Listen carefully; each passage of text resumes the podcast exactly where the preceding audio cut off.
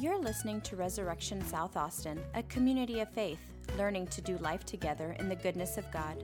For more information, you can find us online at resaustin.com.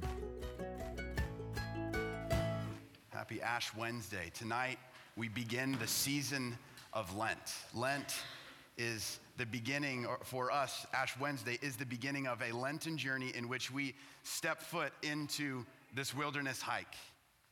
This long road ahead, it seems like right now, Lent feels so long. Easter is like another world away, right? That's how it feels to me. But we don't enter into the wilderness, we don't embark on this journey to find God somewhere, especially like not in ourselves. We don't embark on this journey to maybe give up a few pleasures and clean up our life and get our act together and look like better Christians or change our behaviors even. Friends, we enter the wilderness of Lent with Jesus for only one reason. It's this to be with God. To be with God. This is where God meets his people out in the wilderness. He did this with Israel, with the prophets, out beyond the reach of the city, out beyond the schedules, the reach of your schedules or your busy lives, out beyond our plans, out beyond our reason, beyond sometimes our faith or our understanding, beyond so much, God invites us out into the wilderness, beyond us, beyond our lives, to be with Him. The wilderness is God's country. And He comes to invite us this evening to be with Him as we embark on this Lenten journey. I wonder what's going to happen. Night one, here we are. I wonder what is going to happen in Lent for us. How will you meet with God? What will He whisper in these next days? What things in your own life are you so desperate for God to reach out and touch and heal and make right? What pains might the presence and the power of God turn into joys. I wonder what we're going to learn about ourselves. Fasting kind of does that for us. It just takes off all of the outward distractions and things that get us preoccupied, and it just kind of puts a mirror before us and says, Here's you. Look at you when you don't get your way. Look at you. When you don't get what you want, look at you. This is you. I wonder what we're going to learn about ourselves. I wonder what we're going to learn about who God is in this journey. I wonder how things are going to change. I wonder how provision, where there doesn't seem to be provision in sight, I wonder how provision for us is going to rain down from heaven like it did for Israel in the wilderness. But before we set out, this sounds amazing. Before we set out, there's one last visitor, there's one last person we need to meet with, there's one last thing we have to do. The doorway into the wilderness requires a visit with a foreigner, somebody we don't like. We have to sit with death. You can recognize death, and I don't just mean bodily death, but I do also include that. I mean death and all of its companions, all the things loosely associated with death. You can recognize death in a heavy heart, maybe that you have. You can recognize death in your life in all of the disappointments. If I asked you to write a list of the ways that you were disappointed this year in, in other people or in expectations you had, you can recognize death. The things that keep you up at night, the things that burden you, that worry you, that you toil over, you might recognize death there. Our diseases, people in this congregation who have actual diseases who are bringing them to death and fears. Can recognize death in all of its forms. It tempts us to make our fast a spectacle for other people, this death in us. It says, you know what we're gonna do in Lent? Instead of dealing with myself, I'm gonna make a spectacle of this and like impress some people. Give myself a very subtle, very clever pat on the back. Look at me. Look how I'm embracing Lent. Jesus, Jesus warns us of this. You're gonna miss the point, friends. If you do this, he warns us in Matthew 6. This death in us, it's, it's what makes us stingy with money.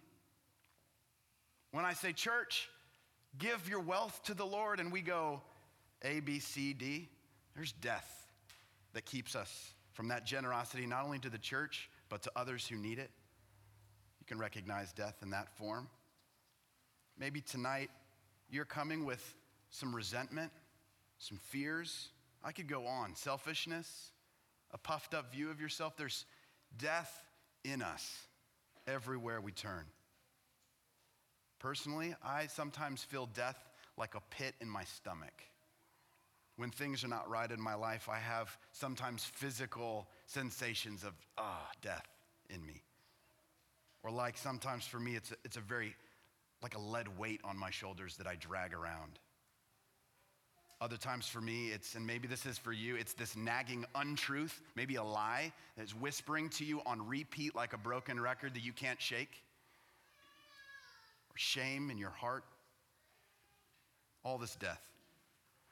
And I don't bring all these things up to overwhelm us. I, I list all of that to show to all of us that it's actually in all of us. It's not just like a special subset of us that have death. All of us have death and its associates in our lives. And the thing is about this, we are helpless to cure ourselves with it. What do we do with this? What do you do with all this death? Especially when you know you are helpless to overcome it, to cure it. What do you do with death that plagues our bodies? That's our question tonight. And yes, we are sinners. And we, yes, we can't save ourselves, but friends, listen to me. There is one who can save us from death, all of that death in us. Yes, someday all of us in this room will die. But there is one who gives us resurrection and life. By sitting with the uncomfortable truth of death, we see more clearly the truth of the gospel. We see more clearly the truth of our great need for a rescuer, we see more clearly Easter on the other side of Lent. But first, we have to sit with death. And when we do, we can pray as the psalmist prays tonight in Psalm 51. John's going to come and pray this for us in a minute.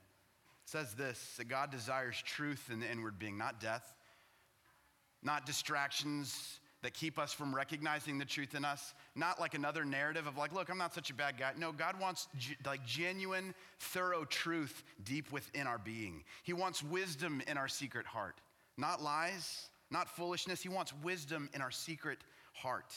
It says that God desires to tease out the death that's in us and then to purge it, to get rid of it, to wash us. God wants to take the heart of stone in us he wants to remove the heart of stone in us that is so cold and rotten and inverted on itself and twisted. And He wants to put in us a heart of flesh, a heart like His, a heart that wasn't there before, it's one that He had to create in us. God wants to implant in us His Spirit deep within us that no one can access. No one can attack, no one can threaten, but his spirit dwelling within us, so deep within us that it is totally safe, and we are totally safe in it. It sounds amazing to have the help of God the way that the psalmist invites us to pray for his help. But we have to, friends, we have to invite God's help.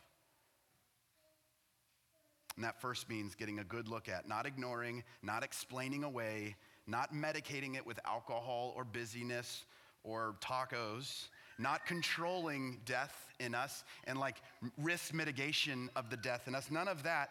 Just seeing death, having a sit down with it, looking it straight in the face, and just having a moment with death. And then to name it. Here's my death before me.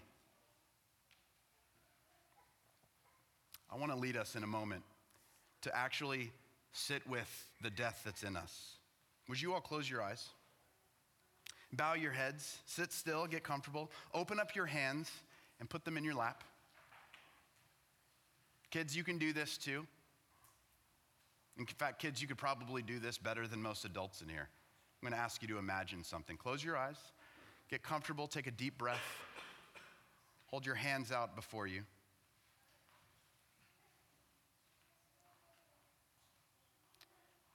God, draw out our death the death that's deep within us, put it before us, Lord. Put it in our hands. Expose our sins, the heaviness in us, the darkness, everything I'm afraid of, all those things I worry about, my pains. Put them in my hands, Lord. My weak faith, my weak body all of the lies, all of my pretend strength. Lord, put it in our hands before us. I want to invite you to stare at this and just be with this death before us for a moment.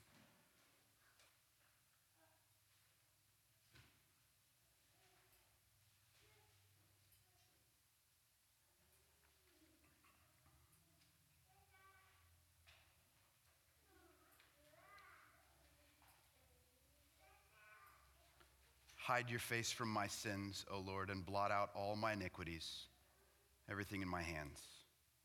Create in me a clean heart, O God, and put a new and right spirit within me. Do not cast me away from your presence, and do not take your Holy Spirit from me. Restore to me the joy of your salvation, and sustain in me a willing spirit. Now open your hands further and hear the words of Jesus to those who are tired and burned out and broken, come to me. Get away with me, and you'll recover your life. I'll show you how to take a real rest.